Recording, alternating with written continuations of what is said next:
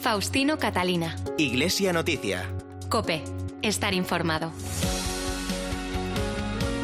Saludos amigos, muy buenos días. Son las ocho y media de este domingo 29 de noviembre de 2020 y esta es la hora de la cita semanal en la cadena COPE con la actualidad religiosa en el informativo Iglesia Noticia. Será media hora de información hasta las nueve de la mañana en que llegará la transmisión de la Santa Misa desde Toledo.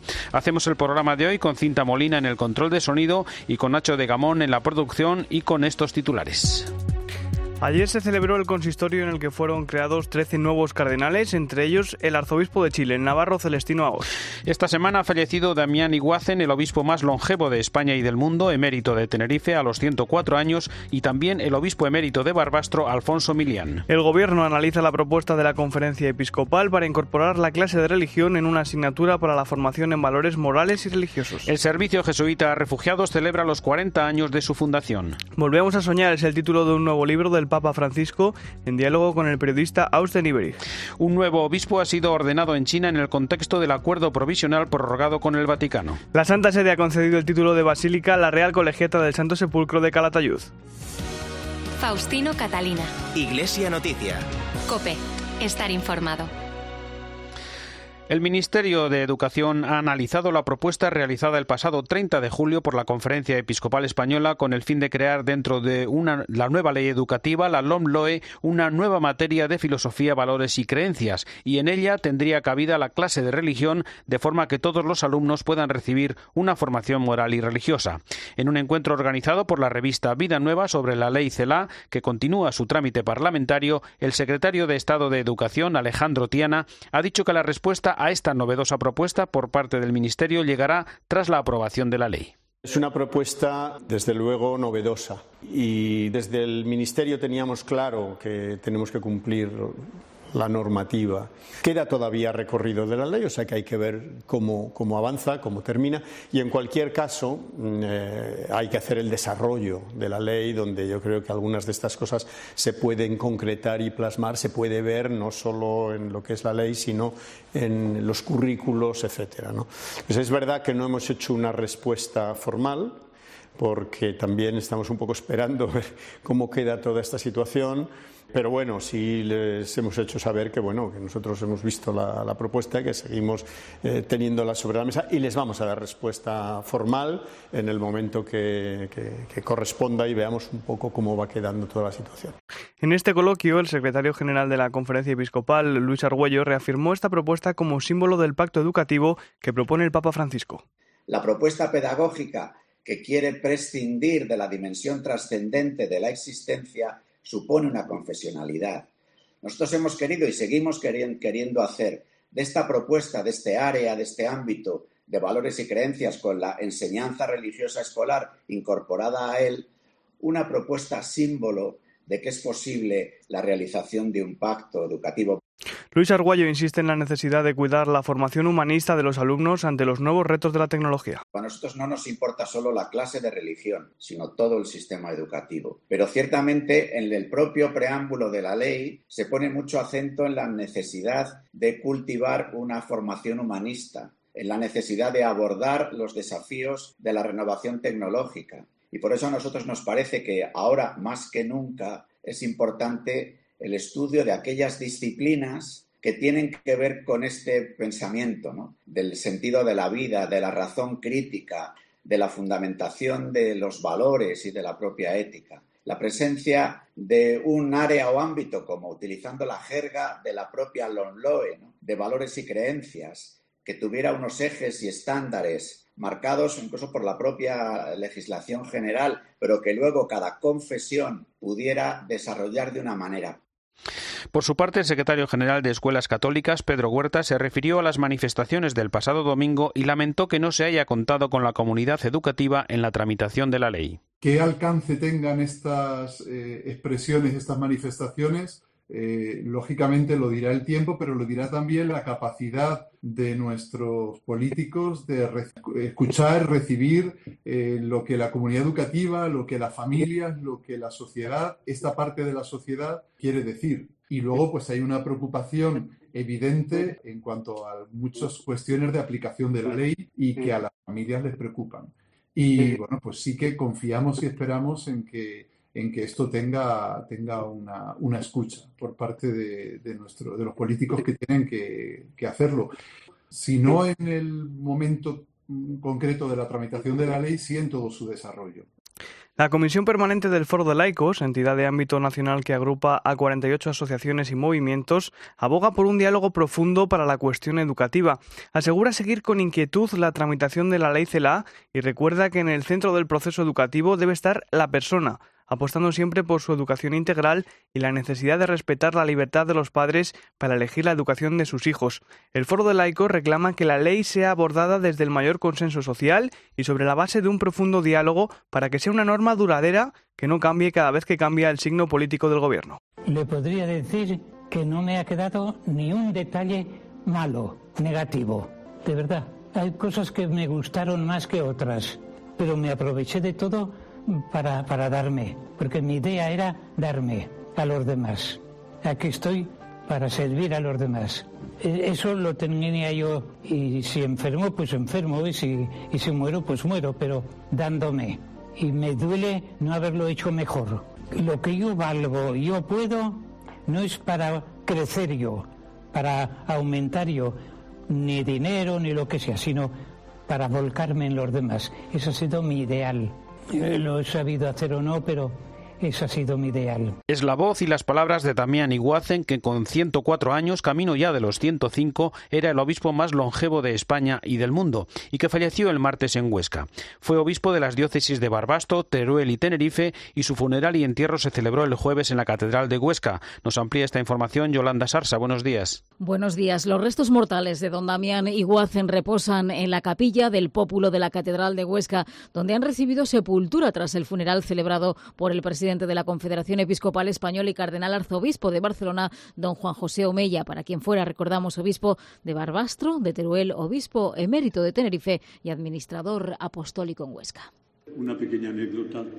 Recuerdo que, estando de obispo en Barbastro, un día íbamos juntos con don Damián en el coche y que le iba a dar ejercicios espirituales a las religiosas allí.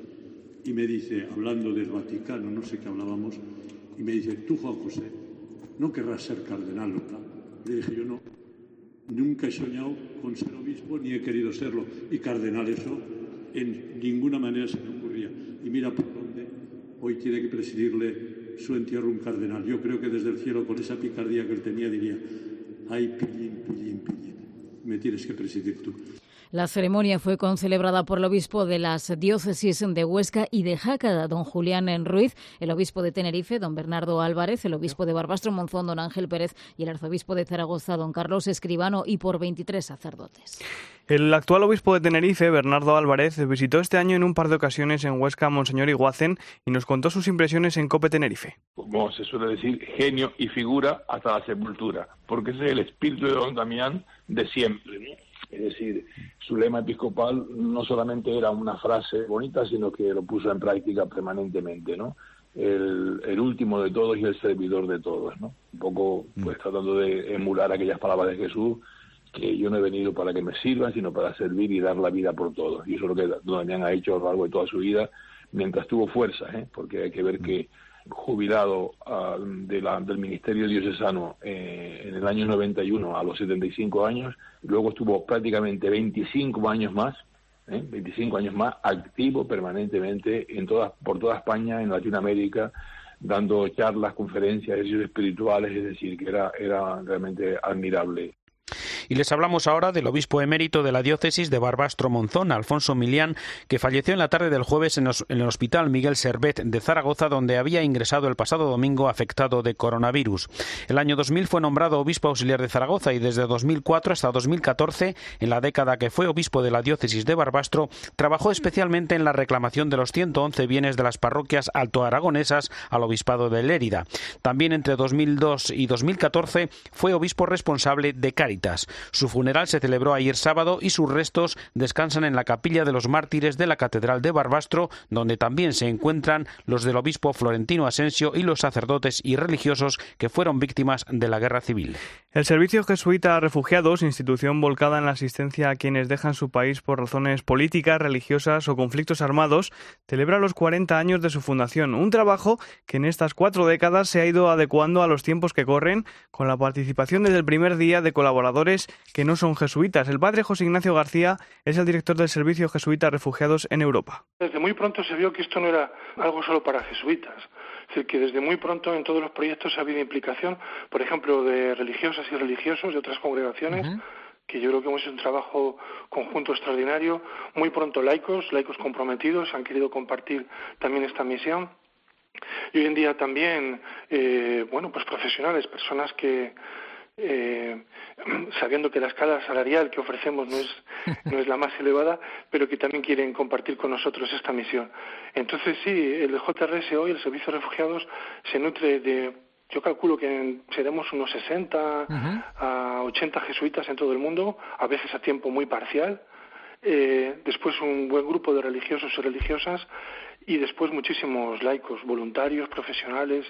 Sí, la familia hoy del servicio es, es, numerosa, claro.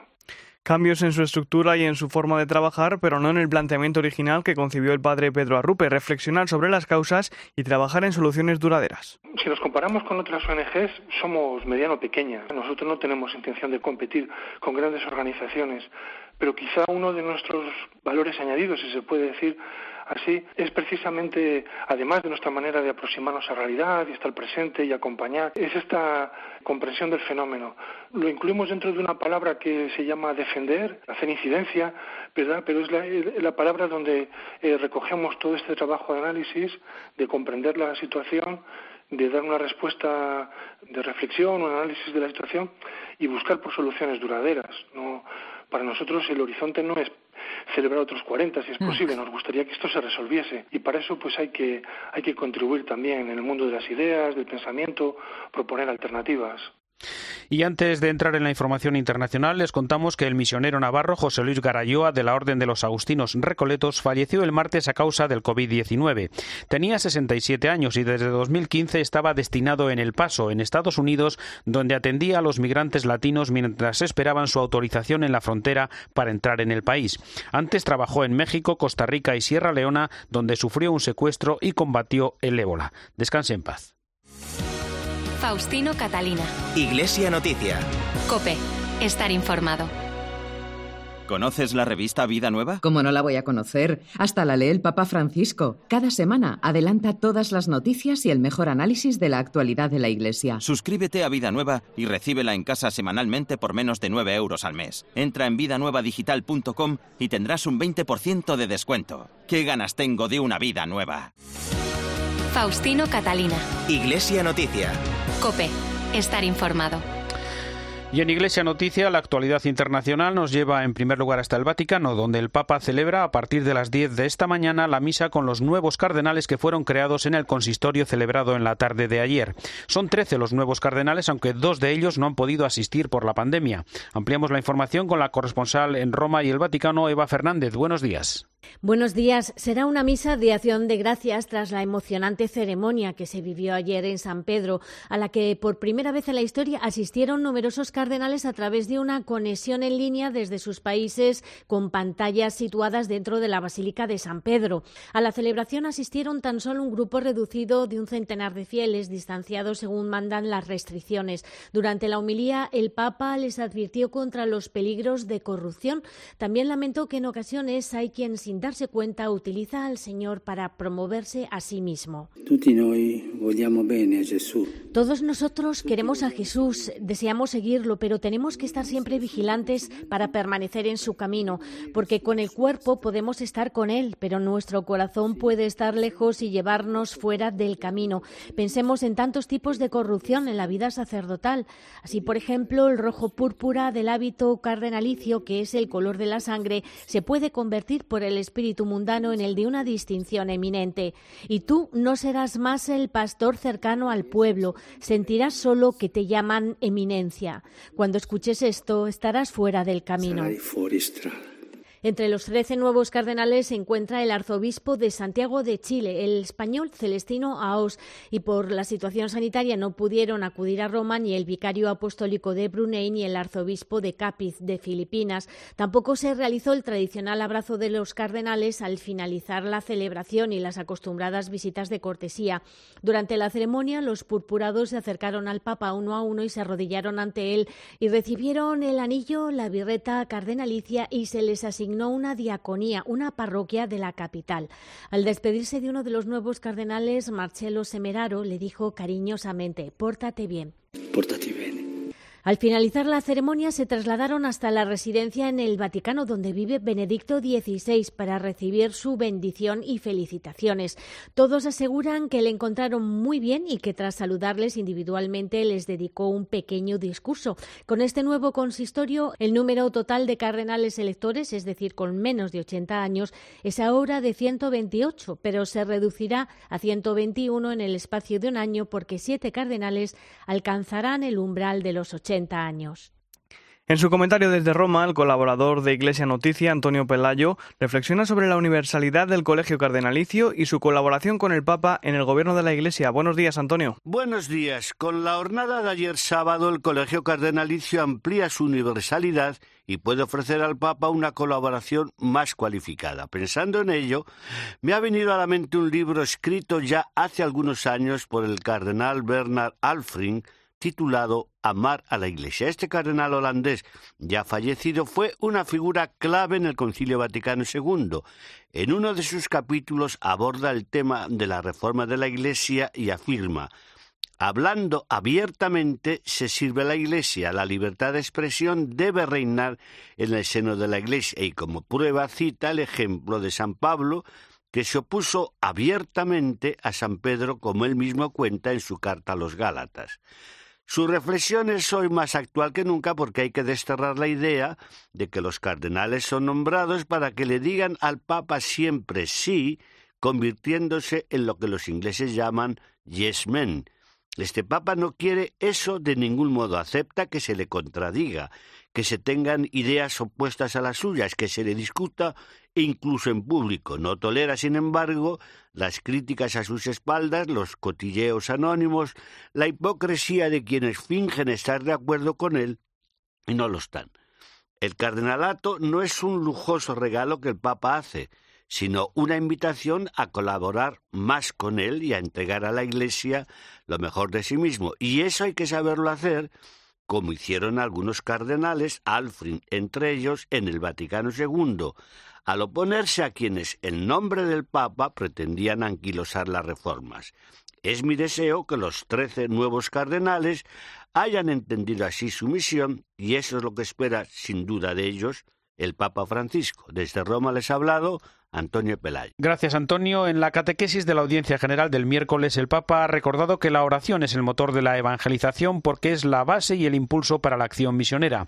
Además, Francisco se ha reunido con varios jugadores de baloncesto, estrellas de la NBA, y ha firmado varios decretos de la Congregación para las Causas de los Santos, entre ellos los de las virtudes heroicas de Andrés Manjón, fundador de las escuelas del Ave María, y el martirio de Juan Elías Medina y 126 compañeros asesinados por odio a la fe. Cuéntanos, Eva. Ha sido una semana intensa a pesar de las restricciones marcadas por la pandemia que han reducido considerablemente el ritmo de audiencias del Papa Francisco.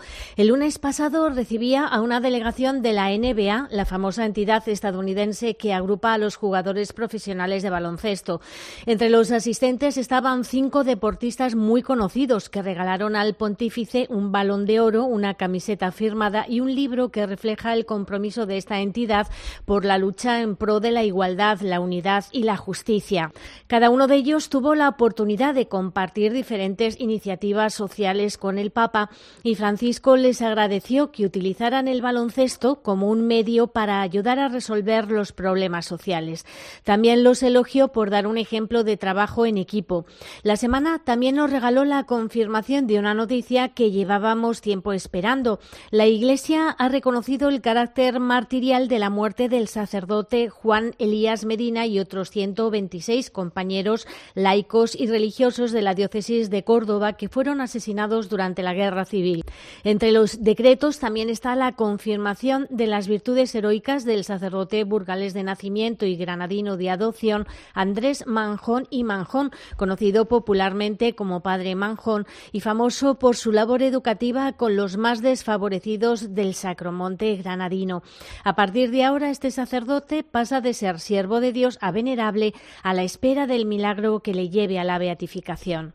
Ampliamos algunos datos sobre los futuros nuevos beatos del proceso que ha llevado la diócesis de Córdoba con la crónica delegada de medios de comunicación social Natividad Gavira. Buenos días. Buenos días. Diez años de trabajo, 700 testigos, miles de documentos enviados a Roma han permitido que el Papa juzgue a estas 128 personas asesinadas en la persecución religiosa durante la Guerra Civil como los mejores hijos de la Iglesia de Córdoba. Son sacerdotes religiosos, seminaristas y seglares que han dado su vida por la fe. Es el caso de Sor María Consuelo González, hermana del patrocinio de María, que consiguió reunir en Baena a 300 niñas en el Colegio del Espíritu Santo, donde primero se habían educado las niñas huérfanas para abrirse más tarde a la formación de prácticamente todas las niñas de la localidad, en un tiempo en que la escuela era escasa y mayoritariamente masculina. Sor María Antonia habla de su decidida labor educativa. Una persona de, de un gran espíritu de fe, de oración y sobre todo de desprendimiento y de pobreza. Esta mártir cordobesa, que pronto será beatificada, ingresó en la congregación de las hijas del patrocinio de María con 16 años, donde destacó pronto por su atención desprendida a los pobres, su fe inquebrantable y la dedicación al rezo. Durante la guerra civil, las hermanas son conducidas al convento de San Francisco. Sor María Consuelo queda presa y fue escudo humano. Las heridas provocadas por una ráfaga de metralleta acabaron con su vida. Y les hablamos ahora de Volvemos a soñar. Este es el título del nuevo libro del Papa Francisco en diálogo con el periodista Austen Ivereik, del que hemos conocido un adelanto en esta semana en la que el Vaticano ha confirmado el nombramiento de un nuevo obispo en China en el marco del acuerdo provisional con el Vaticano recién prorrogado por dos años más. El último libro del Papa está salpicado de reflexiones personales sobre la nueva situación mundial provocada por la pandemia. Relata además algunos episodios de su vida menos conocidos, a los que define como tres situaciones COVID. La primera, su grave infección pulmonar cuando tenía 21 años, que le permitió conocer la angustia de los enfermos que luchan por respirar. Reconoce que le enseñó a depender de la bondad y de la sabiduría de los demás. La segunda experiencia fue su estancia en Frankfurt para trabajar en una tesis doctoral sobre Romano Guardini, durante la que sintió soledad y añoranza. Y la tercera tuvo lugar en Córdoba, un aislamiento que le hizo mucho bien, le llevó a madurar ideas y a incrementar su oración. Explica Francisco que fue una verdadera purificación, le regaló más tolerancia, comprensión y mucha paciencia. Aprendió que las cosas importantes llevan tiempo. Y efectivamente, la semana también nos ha dejado la confirmación de que la ciudad china de Qingdao tiene nuevo obispo. Es el tercero ordenado tras el acuerdo provisional entre la Santa Sede y la República Popular China sobre el nombramiento de obispos, con lo que se confirma que ya está dando frutos. El director de la oficina de prensa de la Santa Sede, Mateo Bruni, también ha adelantado que se plantean otras consagraciones episcopales en el futuro, porque están en marcha varios procesos para nuevos nombramientos. Este acuerdo, no olvidemos, se refiere exclusivamente al proceso de nombramiento de obispos, una cuestión esencial para la vida de la Iglesia y para la comunión de los pastores de la Iglesia Católica China con el obispo de Roma y los obispos del mundo. Gracias, Eva. La equiparación por parte del Papa Francisco de la etnia uigur de China con los rohingya de Birmania y los yazidíes de Irak, dos de los pueblos más perseguidos del mundo, ha merecido una inmediata respuesta del autoritario régimen de Pekín. Nos lo cuenta el corresponsal de COPE, Pablo Díez. Entre el Vaticano y China ha estallado una crisis a pesar de su acercamiento de los últimos años, confirmado con la reciente renovación de su concordato para el nombramiento consensuado de obispos. En su libro Soñemos juntos, el camino a un futuro mejor, el sumo pontífice ha equiparado a la etnia uigur de China con los rohingya de Birmania y los yazidíes de Irak, dos de los pueblos más perseguidos del mundo, lo que ha enfurecido al autoritario régimen de Pekín. Arriesgando el deshielo con China, país con el que el Vaticano no tiene relaciones diplomáticas, Francisco se une a las denuncias internacionales por la reclusión en campos de reeducación de cientos de miles de uigures, hasta un millón según algunos informes. Aunque Pekín negó al principio la existencia de dichos campos, ahora los justifica argumentando que son escuelas de formación profesional para acabar con las revueltas y atentados islamistas que se han cobrado cientos de vidas en Xinjiang durante los últimos años. Respondiendo al Papa, el portavoz de Exteriores chino, Yao Lijiang, ha asegurado que los derechos de los uigures y otras minorías están protegidos y que sus críticas son infundadas. Más noticias de la actualidad en España. La Santa Sede ha concedido el título de basílica a la Real Colegiata del Santo Sepulcro de Calatayud, un templo de la diócesis de Tarazona que destaca por su carácter artístico e histórico al ser la casa madre y centro de peregrinación de la Orden del Santo Sepulcro en España. Cope Zaragoza, Enrique Pérez, buenos días. ¿Qué tal? Muy buenos días. La noticia la conocíamos el pasado miércoles. La Santa Sede concedía el título de basílica a la Colegiata del Santo Sepulcro de Calatayud, que pertenece a la diócesis de Tarazona en la provincia de Zaragoza. Una esperada noticia que ya le fue comunicada al obispo de esta diócesis, a don Eusebio Hernández. De esta forma, este templo se convierte en la primera iglesia en ostentar el título de basílica de la diócesis turiasonense.